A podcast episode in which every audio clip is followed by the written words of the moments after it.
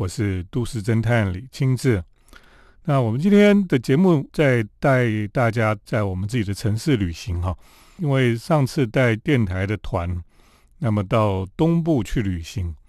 就是到台东这个地区哈去旅行。那么三天两夜的旅行里面呢，我们就是搭飞机哈，直接从台北飞到台东去了。那么事实上，我其实已经一年多没有搭飞机了。我想听众朋友可能很多人也也很久没有搭飞机哈，那就再一次可以搭飞机，就觉得很兴奋。那特别哈，就带着护照去搭飞机，大家就说：“哎呀，你其实拿身份证就可以。”我说：“我知道啊，我就是想带个护照哈去搭飞机，有那种未出国的感觉了哈。”那么这个飞机其实到台东真的非常近啊，比你搭火车，比你呃从南部。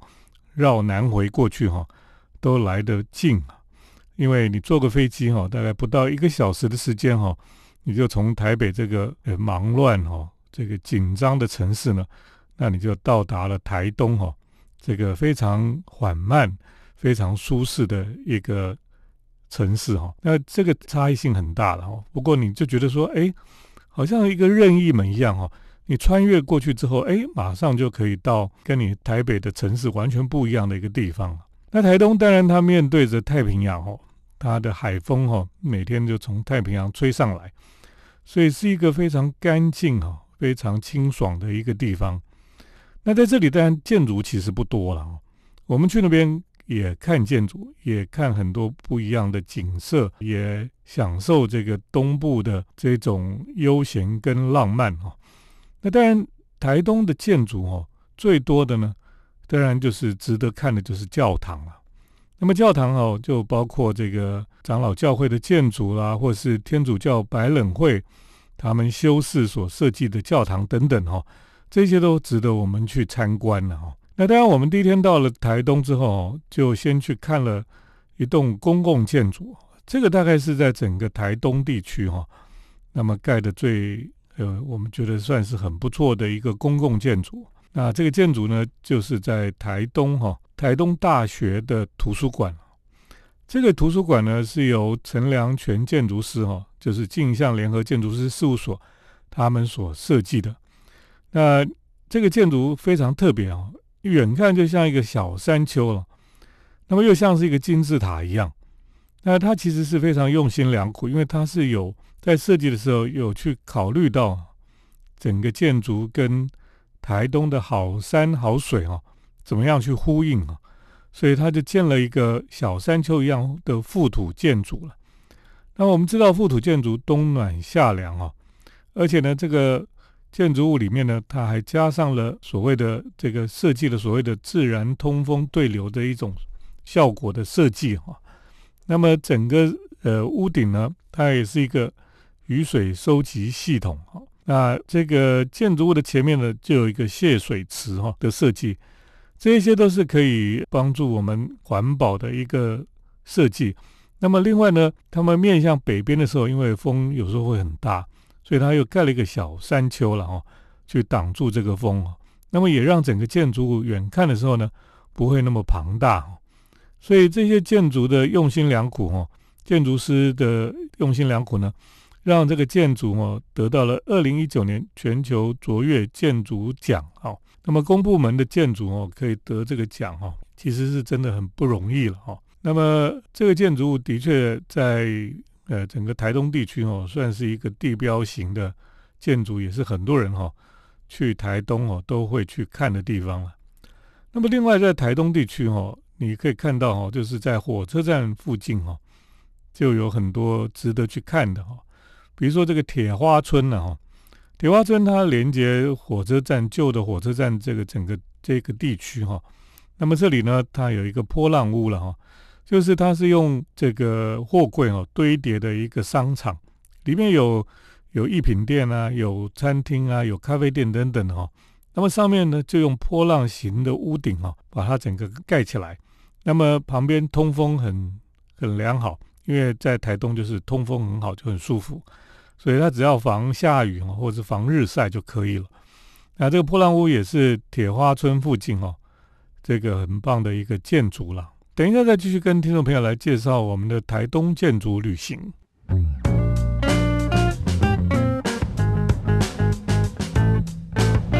欢迎回到我们建筑新乐园节目，我是都市侦探李清志。我们现在在自己城市旅行的主题呢，我们带大家到台东去旅行。我想台东对很多人来讲是一个比较遥远的地方哈。那么事实上，坐个飞机哈，不到一个小时就到台东了。那么台东市区哈，像刚刚我们提到了，像铁花村哈，铁花村这边是还蛮有趣的。一般的观光客就会到铁铁花村里面来散散步、走一走哈。事实上，最近哈在台东最受欢迎的有一栋建筑哈，其实是一个违类似违章建筑一样，是一个老农民以前自立造屋哈，就自己堆叠堆叠就造出了一个非常有机的一种建筑形体了哈，而且全部漆成白色哈，之后呢就显得非常特别。那么人家哈就把它称作是白色漏屋了，漏就是那个简陋的漏哈，因为它就是好像自己乱盖乱盖把它盖起来的一个一个建筑物哈。那这个建筑物旁边的建筑呢，之前哦就都被拆光了，那么他们要类似都跟要做一些规划，可是这栋建筑就一直就卡在那边，就一直不动啊。那么后来呢，这个建造的老农民哈。他后来也过世了哦，他一直希望把这个房子留给他的小孩这样子，可是因为他小孩好像是住在别的地方吧，所以呢，这个房子现在好像有点像废弃的房子一样，不过很特别，因为大家都喜欢来这里拍照，因为总觉得这跟我们一般看到的建筑是不太一样的，是一种素人建筑，就是没有经过建筑系训练的人他自己盖出来的建筑。那我喜我喜欢带人家去看这种素人建筑，为什么呢？因为我觉得人哈，从古到现在哈，以前也没有建筑学校，也不用去上建筑系的课，他就会盖房子啊。所以我认为建筑就是人类的一种本能哈。你自己筑巢，你会盖一个窝，自己来住或者给你的家人来住，这就是人的一种本能了哈。所以这栋白色漏屋哈，或是有人把它称作是。台东的霍尔的移动城堡一样哈，是一个非常有机体哈，很奇怪的建筑哈。我觉得也是一个令人非常惊艳的一种素人建筑了。那么事实上，这个建筑呢，也证明了哈，人的确是有建筑的本能的哈。那这个也是值得去呃台东的时候可以看的。那在台东呢，我们就住在了 Gaia Hotel 哈。那么这栋旅馆呢，艺术性非常的强烈了哈，而且它结合了另外一栋旧的建筑哈，盖在一起。这个旧的建筑呢，是以前的税捐处，然后它的前面哈，就是有一个圆弧的转角，转角上面呢就堆叠着这个花砖了哈，就是有一个洞一个洞的这个花砖了哈，所以有人把它称作是台东的洞洞馆。那么新旧中间哈，他们就把它连接在一起。在大厅里面呢，你走进去就可以看到这个艺术大师哈江贤二的一个大幅的一个画作在那边。那每一层楼呢，它也有艺术作品的装点啊，在那个电梯间里面，甚至我还看到有郭彦甫哈他的画作哈，本来是艺人，他自己也画画这样子。那么这个饭店的屋顶呢，有无边际游泳池哈，可以让你一秒就可以到希腊一样。那当然，我们这次没有时间好好的游泳啊，等等哈。可是呢，这个地方的确是还算是不错的一个一个旅馆哈。那么晚上呢，你还可以到铁花村啊，到这个台东的旧车站这边哦，来走一走哦。这个旧车站的月台，我觉得非常喜欢了。它那个月台的是用比较细的钢筋哈做出来的一个月台的结构，这个结构拍起来很漂亮，我觉得是还蛮细致的。哦，那有一种工业的美感。旁边呢有旧的车站哦，也改造成现在台东的设计中心。那旁边有一个东东市啊，东东市就是台北的未来市的合作的一个市集，那么叫做东东市，里面就有贩卖台东很多呃他们的特产啊等等的，是观光客可以去这边来逛一逛。等一下再继续跟大家来分享。台东的旅行，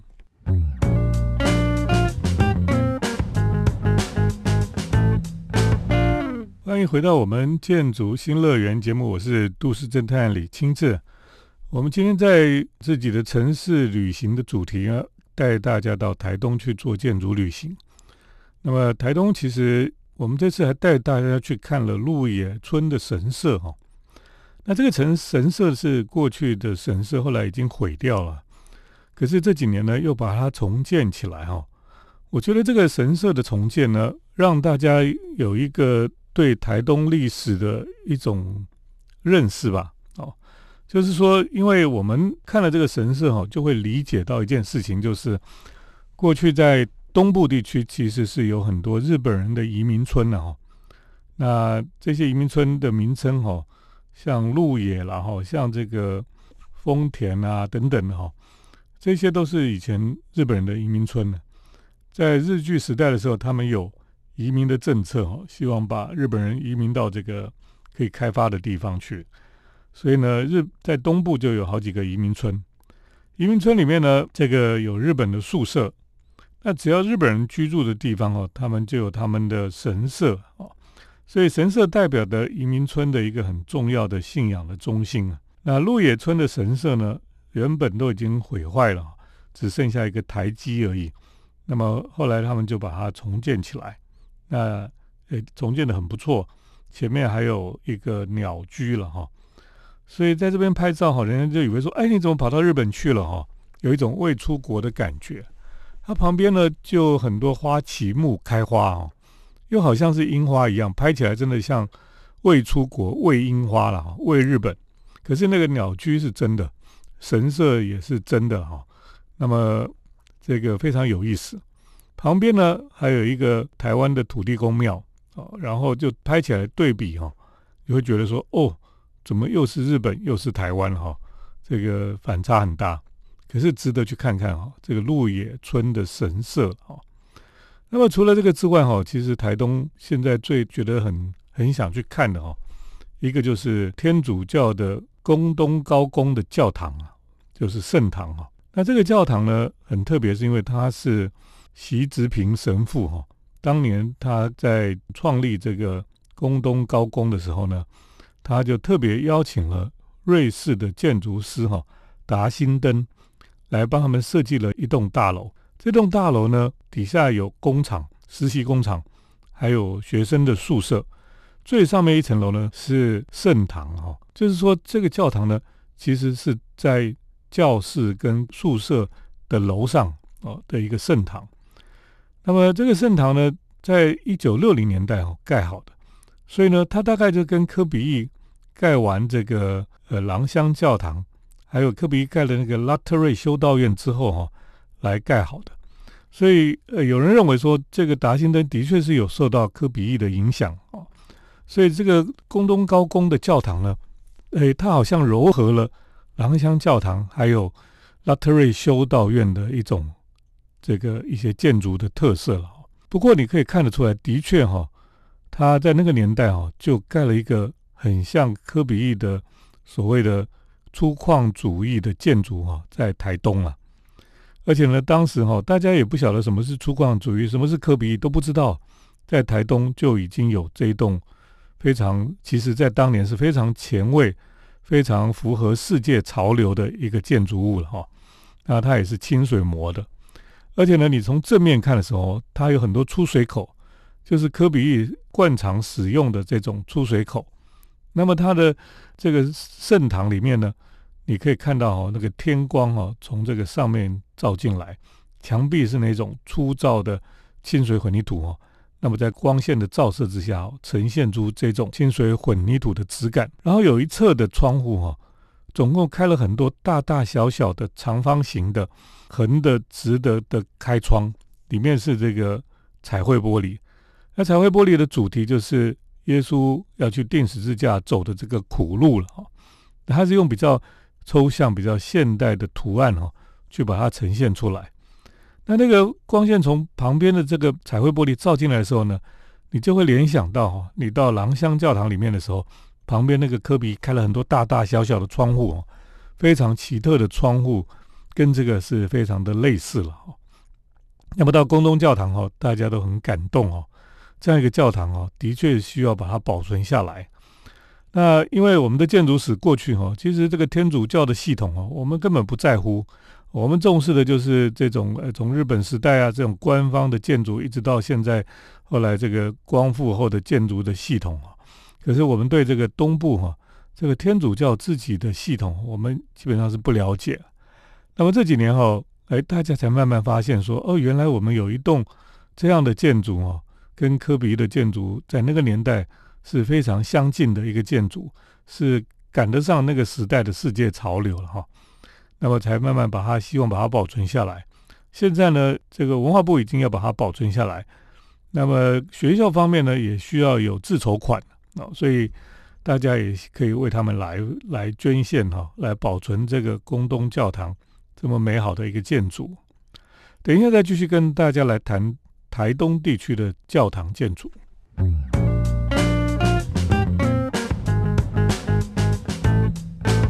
我是都市侦探李清志。那么我们今天的节目呢，带大家到台东去旅行哈。我们谈到台东一个非常有名的教堂建筑，就是宫东高公的圣堂了哈。那么这是由习志平神父哈，他当时邀请了瑞士的建筑师达辛登来做的设计。那么事实上，我觉得这个很有趣，是因为科比意当年做这个朗香教堂的时候呢，在天主教会里面引起很多讨论哈。因为科比本身不是天主教徒，那么呃找他来哈，是因为有一个艾伦神父哈，他非常坚持要找一个这个科比这个非常特别的建筑师了。那后来终于盖出了前所未有的一种天主教堂的形式哈，就是廊香教堂了。那拉特瑞修道院也是一个非常特别的，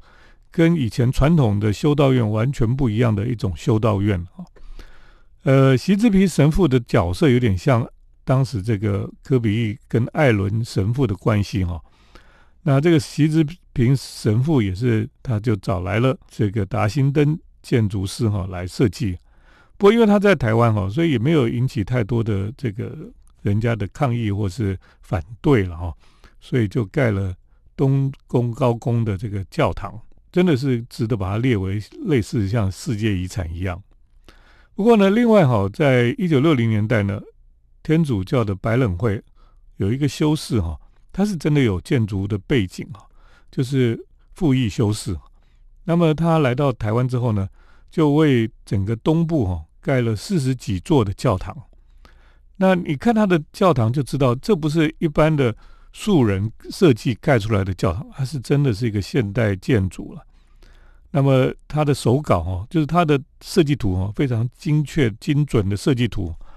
呃，平面、剖面这些都有，都有留下来哦。那么现在是被保留在台东史前文化馆里面。你去看它的建筑哦，我觉得就在一九六零年代算是非常前卫的建筑了。那它的这个屋顶哦，就像一个纸飞机一样，折纸一样哈。大的板做的屋顶啊，非常的漂亮。那我最喜欢是他做的小马天主教堂啊，这个一个小小的可是非常漂亮的建筑。那当然我们也去参观了都兰天主教堂啊，这是它最大的、最大型的一个，而且是最后的一座教堂。不过我我说我喜欢小马天主教堂哦，就是它很漂亮，那么庭园也非常的幽静。在小马天主教堂的后面呢，就有几座坟墓了哈，就是白冷会的修士哈，他们来到台湾，有的人过世了就葬在这个地方，所以你看到上面的照片，看到上面的年代哈，你就说为什么这些人在瑞士这么美好？我们想说瑞士是就是就像天堂一样的地方，为什么要从那个地方跑到台湾，而且跑到台湾没有到大城市？还到这个东部非常落后的乡下去服务这些人哈，那我想说，这就是他有上帝给他的 calling 哈，就是这个呼召吧。有上帝叫他来，他就来了，然后就是去服侍那些最弱势的人。那他甚至一辈子哈，就在这个东部的地区奉献他的青春了哈，的确是很让人感动了哈。那这也是我们去东部旅行的时候看到的教堂。另外呢，我们也看到了，呃，在东部东海岸这个公路上面哈，你可以看到一个卡片教堂。另外就还有一个，就是很像一只方舟的哈，张元长老教会的方舟教堂，都非常有趣了哈。所以其实他们就说啊，那天都整天都在看教堂，他们把它称作是哈利路亚日哈，就是因为这一整天的旅行，我们在公路上面哈，都是在看这个教堂的建筑。其实也是很漂亮。那当然，我们到池上去看池上的火车站了，也到富里去看富里的火车站哈。这些都是台铁哈新的设计的车站哦，跟过去是完全不一样，而且都是很很好的建筑师设计出来的，也都值得去看了哈。今天在节目当中，我跟大家来介绍台东的建筑旅行，就先介绍到这里。谢谢听众朋友的收听，我们接下来是。都市侦探的咖啡馆散步单元。都市侦探的咖啡馆散步。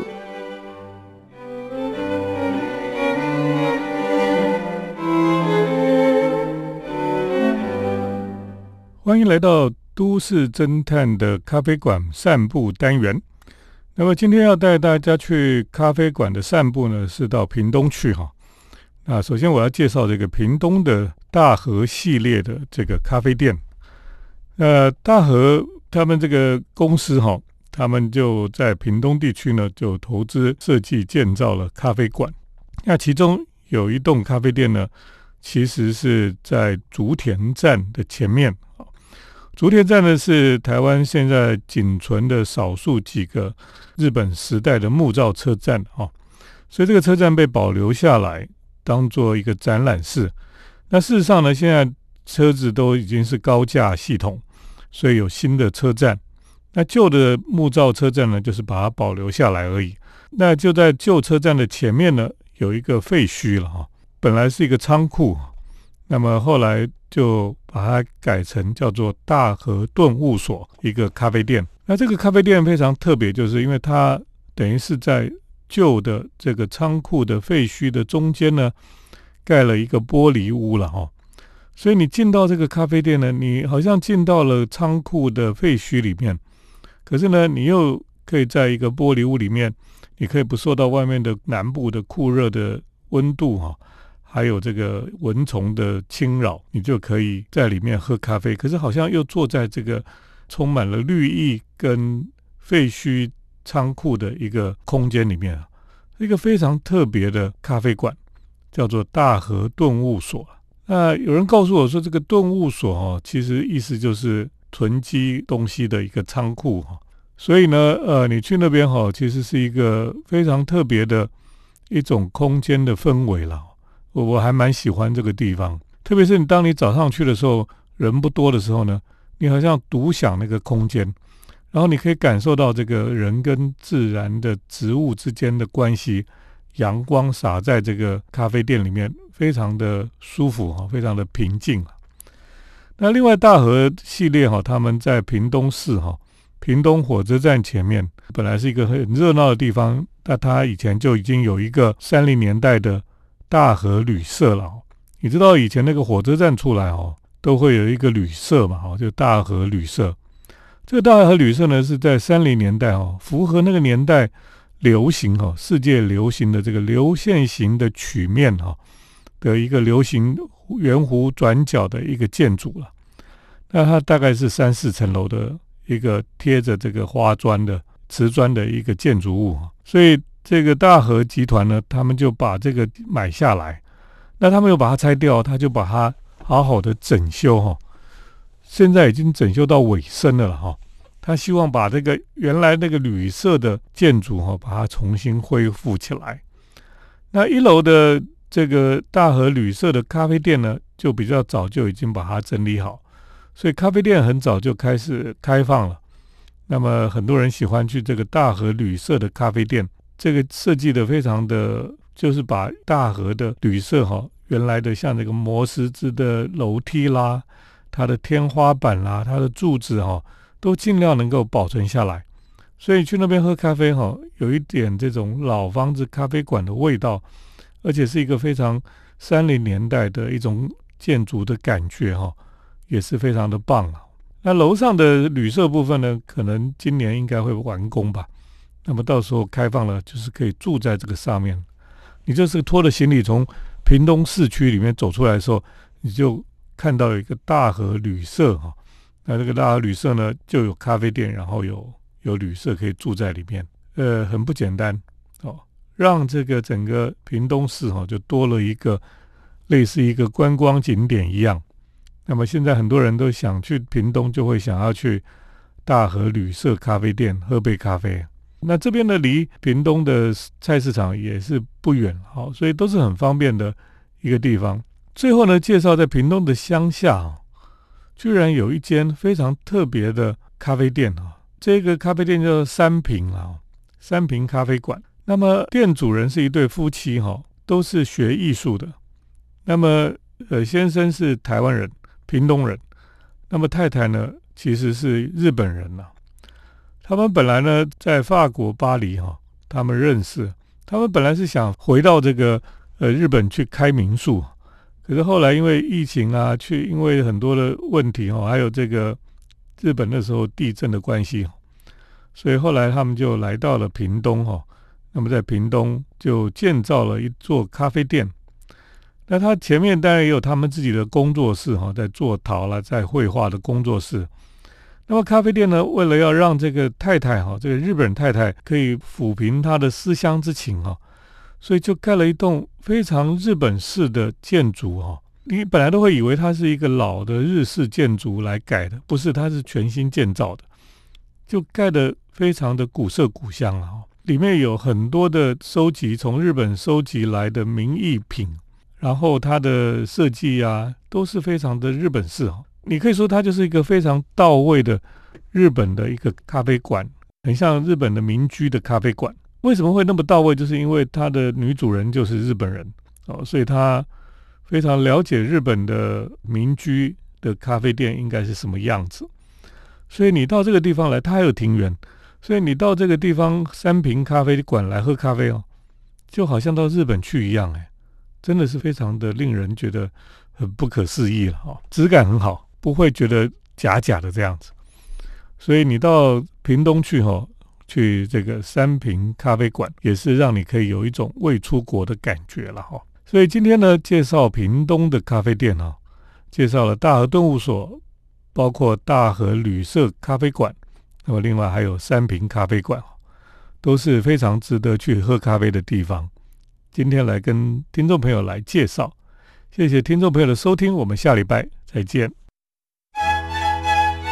城市的幸福角落，来杯手冲单品，享受迷人的香醇世界。